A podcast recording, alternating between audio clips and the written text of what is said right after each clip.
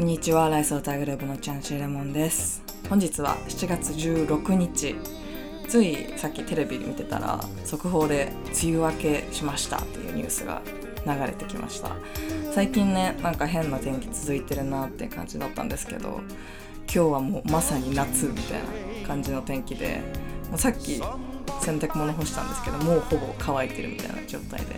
ちょっと我慢できず、今しがたね、レックスレコーディングスからもらったビールをガツンといったところですが、皆様いかがお過ごしでしょうか。はい、先月ね、ちょっと体調良くない日がちょっと続いてたこともありまして、このポッドキャスト始めてから初めてお休みさせていただいたんですけど、その旨をね、インスタのストーリーの方でアナウンスしたら、結構こう残念がってくれる人がちらほらいて、こんな弱小番組でもね、思ったよりは需要があるのかなと嬉しくなった所存でございますが、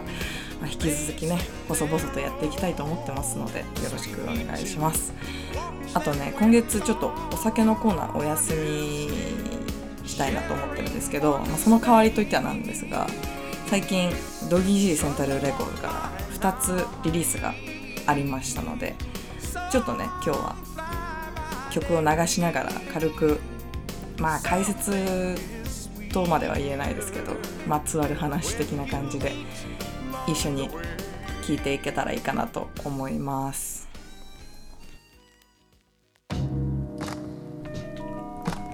はい、まずこちらですね、先月末にリリースされたアイクのシングル「セルフコントロール」という曲なんですけど、ちょっとね、今もう始まるこのイントロの歌い上げがめちゃくちゃ好きなんで、ちょっと聴いてほしいんですけど、いいですか？いきますよ。I want to shake you like they die さびれたクラムとシンセサイザーで、はい、もうね、ここがめちゃくちゃしびれる私の中で話題な曲なんですけど、こちらはですね、アイクと、かねてより親交のあるラップクルーのワンネスからお二人ラッパーを客演に招いた一曲になってるんですけれども、このアイクのね、甘い声とワンネスのフレーバーがしっかり出た、このどっしり構えた感じのバースと、あとこの夜に合う感じのね、スムースでセクシーなビート、もうこんなんでお酒が進まないわけがないと、そんな感じの曲でございますね。なんかね、普段一緒にアイクと曲作ったりライブしたり、あとは普通に遊んだりしてると忘れがちなんですけど、そうだった、この人めちゃくちゃかっこいいんだったっていうね、ハッとする瞬間がたまにあるんですよ。なんていうか、私が18、19歳ぐらいの時にサンクラとかバンドキャンプとかでアングラシーンをディグするのにハマってた時があったんですけど、その時の見つけてしまったみたいな、そういう感覚に近いものがあって、それをなんか一緒にやってるクルーでありながらそんな感覚にさせてくれるっていうのは、ヘッズでいさせてくれるみたいなのって、やっぱりただものじゃないな、この人はと、そんな風に改めて思いますね。はい、でこちら MV も出てまして、色味の感じがすごい夢の中みたいなのと、質感もすごい素敵なので、ぜひこちら合わせて MV もチェックしてみていただけると嬉しいなと思います。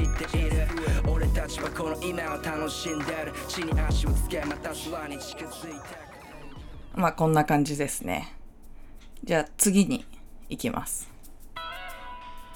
はい、こちら先週ですね、7月7日にドロップしましたアイク&ライスオーターグループプロダクションの新曲 B.C.Pacific でございます。ビートバイ TBS93 ですね。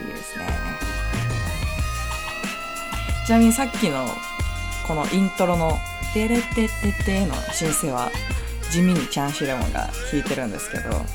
What You Won't Do for Love のイントロですね。これ音の質感は、いけるとこまで西海岸っぽさ出そうっていうとこで、ルーニーズのプレイヤーヘイターをリファレンスにしてるので、もし暇な人は聴き比べてみてください。この曲のポイントは、とにもかくもトークボックスの存在感なわけですけれども、今回はね、バラモン・ケイという友達のトークボクサーがフィーチャリングしてくれてます。これ実はね、実はというか、ライブによく来てくれてる方はわかると思うんですけど、この1年めちゃくちゃライブでやってる曲なんですよね。なので本当に満を持しての音源化というかリリースという感じなわけなんですけど、この曲に関してはもう特にぜひとも MV と一緒に楽しんでほしいなと思ってます。とにかくその2000年代初頭の G-Hard とかね、具体的な例を出すと当時の BS4W-Hard とかその辺の世界観を再現したいっていうのが共通認識としてみんなでありまして、楽曲のテンションもねかなり寄せてるっていうのをお聞きいただければわかると思うんですけど、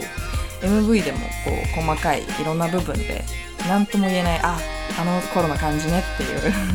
のを感じられるようにみんなでこう話し合いながらかなりこだわって作った作品になっておりますので、当時そのちょうどね青春時代を過ごした人はもちろんですけど、 G-Funk の全盛期とか全く知らない世代にも楽しんでもらえるんじゃないかなと思ってます。あとは夏にねぴったりのドライブ中になったかなと思うので、いろんなところで楽しんでいただけたらめちゃくちゃ嬉しいかなと思います。はい、というわけでこんな感じかな、新曲の紹介コーナーというのを初めてやってみましたけどこういうのはちゃんとやった方がいいですね、普通に。っていうか、こういうのをやった方がいいね、本当は。はい、たまにね、ちゃんとこう作った曲とか、こういうのをやっていきたいと思います。はい、では次はおなじみ TBS93 のコーナーです。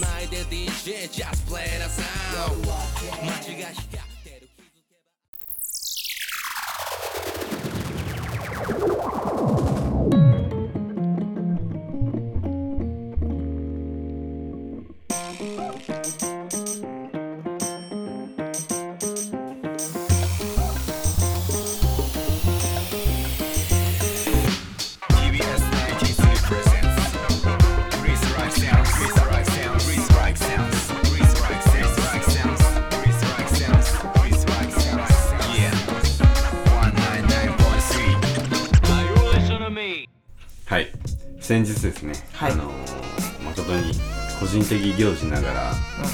沖縄にですね、家族旅行に、行ってきたわけです、ね。もう結構コンスタントに行ってるよね、沖縄。半年に1回ぐらいね。なんかお姉さんが沖縄好きなんだっけ？いや全体的にも全体的に好きやんか。そう、で親父が結構ハマってて、でうちは家族旅行って言っても結構代金を支払わないといけないっていう友達と行くのと同じノリ。そうそう、道中の飯とかは出してもらえるけど、旅費は出さんといけんっていう私も行きたいわけですから行くわけなんですけどね。はい、今回ちょうど金曜日から行ったんですよ。金曜日から行ったらちょうどその金曜日が梅雨明けで、すごいタイミングでしたよね。非常によろしいタイミングで行ってね、本島に泊まったんだけど、中1日は離島で遊ぼうみたいな感じで、高速船で1時間の座間味村ってとこがあって、座間味村、島ですね、座間味村、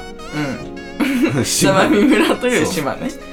でね、そこ2つのビーチがあって、1つはね、魚がいっぱい見れるよっていう、シュノーケルでね、サンゴとかいっぱいある、で、もう1つのビーチはすごい海藻っていうか藻みたいなのが生えてて、そこからそこはウミガメのビーチだから、魚は全くいないの、ウミガメしかいないっていう、すごい結構離れた、2個のビーチは離れた2個のビーチは、なんかそのめちゃくちゃ汚いレンタカー借りれるの、原付でもいいんだけど、それで5分10分ぐらいで移動すれば、そんな近いのに全然生息してるあれが違うんだ。サンゴ礁もないしみたいな。でそうするとウミガメね、我々の家族一度非常に泳ぎタフ泳ぎタフスイマーが育ってて、そう、ね、4時間ぐらい入るわけですよね。すごいね。めちゃくちゃ疲れるでしょ。まあめっちゃ疲れる。日焼けもするしね、うん、まあウミガメ6匹ぐらい見て、ね、すごい。いや私もねその GoPro で撮ったそのウミガメと TBS93 が泳いでる動画を、うん、そうそう見せてもらったんですけど、感動的な映像だったんだから。そう、TBS のね、うん、インスタにも上がってるのでこのチャンスねぜひぜひウミガメを見たいって方はね、うん、これを機にチェックしてもらえたらと非常に俺とウミガメが泳ぐ貴重な動画。いやあれはね、うん、やっぱ海の中の映像っていうだけでもさ、そうね、なんかまだ慣れないっていうか、うん、ちょっとこうね嬉しくなっちゃうよね。嬉しくなる、うん、やっぱ GoPro は偉大だし、やっぱこんな汚い世界に生きてる、ね、心洗われるっていう魂の選択ですよ。やっぱウミガメは可愛かった。ウミガメめちゃくちゃ可愛かった。なんか触っちゃいけないの知らなくてめっちゃ触っちゃって、覚えた。いやなんか帰り道ウミガメには触らないからって看板見て反省した。なるほどね、うん、それ次に行かそう。そう、まあでも胴体甲羅をね触った。砂めっちゃついてたから砂払ってやったのよ別にいいでしょ。カメはそのレーダーみたいなのが甲羅にあるらしくて感知するのが、だからその砂のとか乗っちゃうとあんま調子悪くなる。あ、そういうこと。そう、あ、それを知ってて砂取り払ってあげた。そうそう、プロだからめっちゃ優しい。そういうシステムで、はいはい、じゃあ行きましょうかね長くなっちゃった。はい、皆様ねタフガイの必須アイテムグリースはご存知でしょうかね。はい、はい、このグリースっていうのは水溶性で簡単に洗い落とせるタフなスタイリングをできるワックスのような存在でございます。非常に優れものでございますね。この番組はですね、個人が持つ渋みやロマンをね、一つ上のレベルに押し上げるべく、グリースのようなタフで繊細な音楽をご紹介する番組でございますと。うん、もうおなじみの、はい、なんか最近さ、うん、グリース持ち歩いてるよね。まあ、グリース持ち歩いてる。最近ってわけではないから。うん、あれずっと持ち歩いてるの。ずっと持ち歩いてる。すごい重いんだよね。何グラムだから小瓶みたいなのに移し替えて持ってきたいんだけど、うん、まあ、100円ショップ行かないとさ小瓶がない。あ、私今日行ったから言ってくれる。確かにね俺おばあちゃん100均のことを100円店って言うんだよね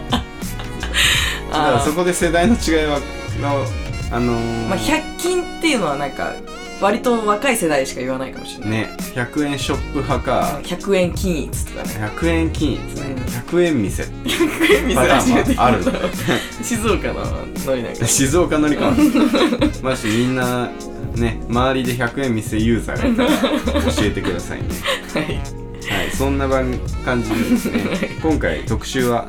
真夏到来情熱のサルサ特集でございます。おー、サルサですか。サルサ。おー、ラテンじゃないですか。そうそう、これねラテンの中のサルサって何ぞやっていうところでね、うんうん、これサルサが生まれたのは1970年代、まあ、意外と遅いっていうね。ヒップホップちょい前みたいな。まあ確かに確かにヒップホップ70年代後半ですから、うん、ちょい前。キューバとかプエルトリコのカリブ海の音楽、うん、まあいわゆるラテンですね、うん、がベースになっているんですが、クラーベと言われる独特のリズムパターンが特徴。はい、そのクラーベっていうのがなんつうだろう、2つ打ってその後3連符みたいな。だからタンタンタンタンタン。ああ、なるほどなるほど。そう、その特徴的なリズム、タンゴみたいな。そうそうそうそうそう、うん、でサルサはスペイン語でソースという意味で、うん、まあいろんな素材やスパイスが混ざり合ったソースのように音楽もダンスや土地とかね時代によって、はい、その変化してきたものが混ざり合ってるっていうのが、まあ、このサルサの最大の魅力と言えると。なるほどね、うん、あ、ラテンのじゃあ結構そのニューウェーブみたいな感じだったのか。そうそうそう。なるほどなるほど。まあさっきも言ったようにこのクラーベという独特のリズム、2本の棒でこれを叩き合わせて音を出すっていう、まあなんかその棒同士叩き合った音、スティック叩いたような音がね、はいはいはい、クラーベっていう、うんうん、あ、じゃあそのリズムを使ってれば一応サルサっていうことになる。そうそうそう。なるほど。これ8カウントで一つのパターンとして、うん、このクラベと言われるものは作られてるんですけど、はい、まあ後半4カウントでごめんなさい、前半4カウントで3拍、うん、で後半4カウントで2拍、うん、っていうのは3人クラベって言われていて、うん、リズム的にはタンタンタンタンタンタンタンタンタンタンっていうのを、まあ先ほどご説明したように木の棒を叩き合わせてリズムを作ってると、でその逆になったものを23クラベと呼ぶと、あ、それが基本のスタイルというかリズムになっていく。そうそう、基本のリズムずっとそれでつながっていくっていう、まあ、裏で取る感じなのね。そうだね、でも踊れるような感じになりますね。これサルサがね、サルサとして誕生したのは意外と思うんですけど、ニューヨークなんですね。そうなんだ、これファニアレーベルによるそのサルサが生まれた瞬間が動画に残ってて、そうネストラコサっていう動画があるんですけど、ファニアレーベルの、それ見るとそのサルサが誕生した瞬間の動画が収められてるジャンルが生まれる瞬間の動画なんてなんだ。そうそう、すごいね。ニューヨークで撮影された70年代だったらまああるんか。そうそう、だからこのラジオ聞いてちょっと面白そうだなと思った人はこのファニアレーベルのやつ見てみたら楽しいかと思うので、ぜひチェキお願いします。気になるね。でも分かりやすいところでね、今回ご紹介するのは2010年のナンバー、結構新しくて、でもニューヨークスタイルのこれぞオールドスクールっていう感じのサルサ持ってきました、これがサルサっていう感じでございます、これペルー人2人組のユニットでございまして、ジャケは最高なの、本当にヘボすぎて、なんか結婚式の写真みたいなまあなんかね、ブラジルとかのアルバムあるある、特有だよねまあジャケから信じられないグルーヴ感をね、皆さんに体験していただきたいということで、早速いきましょう。オクタビオ・フィゲロア&ウィリー・カデナスでオーディアメ。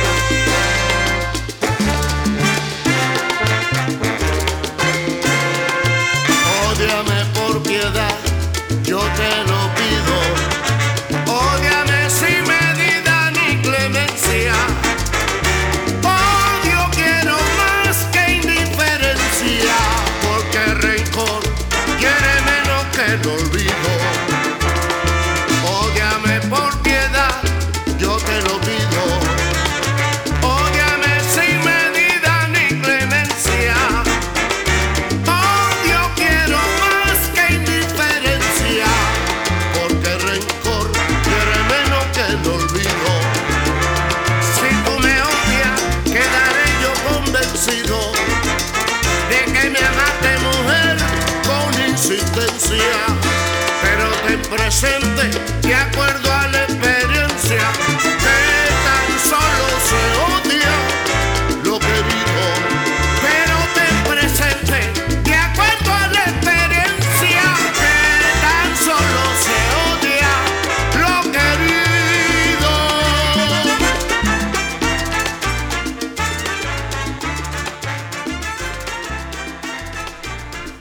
はい、まあ曲名のね、オーディアメ曲なんですけど、日本語に訳すと私を憎むという、まあ女性に向けられた歌なんじゃないですかね。ラブソング的な、そうそうそう。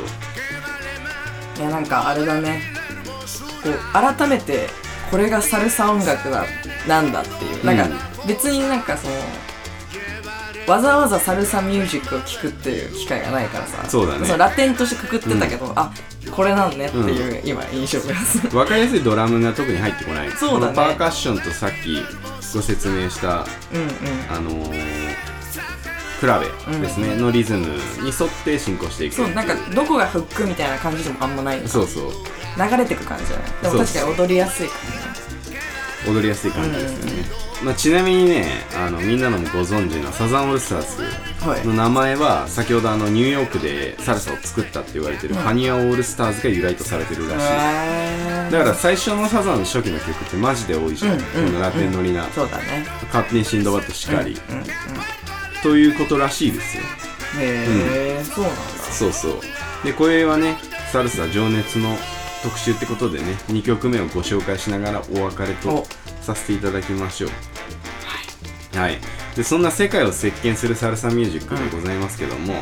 和物もあると。お、和物。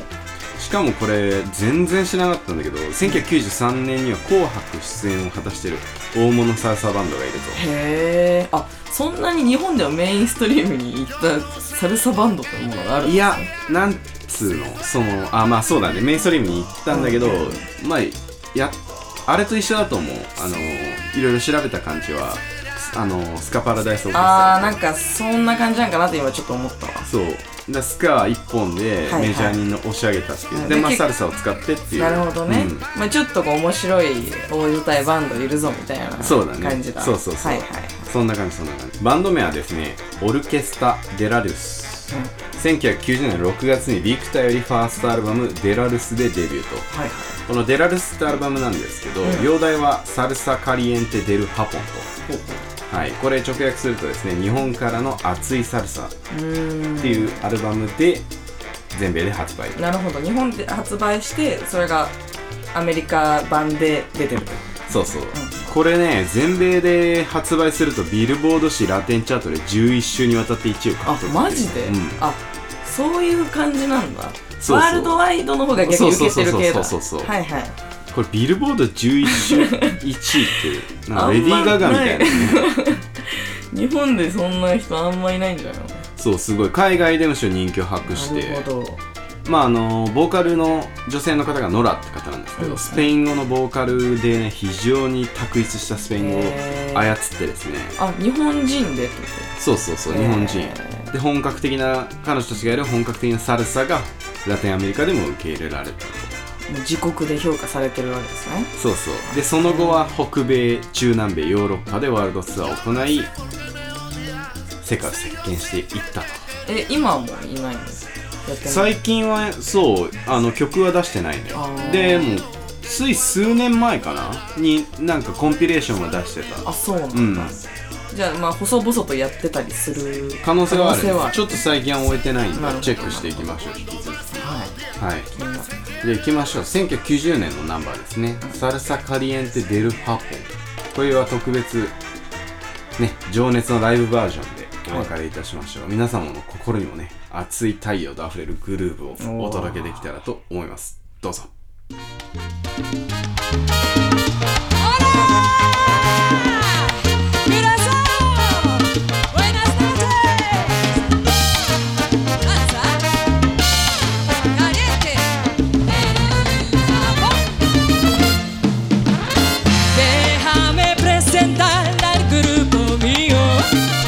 Todos los miembros son chéveres,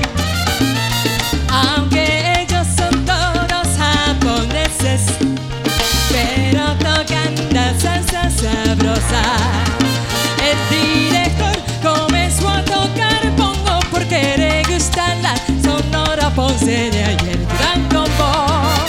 El trompetista comenzó a tocar música latina porque le gustaba el señor Marico.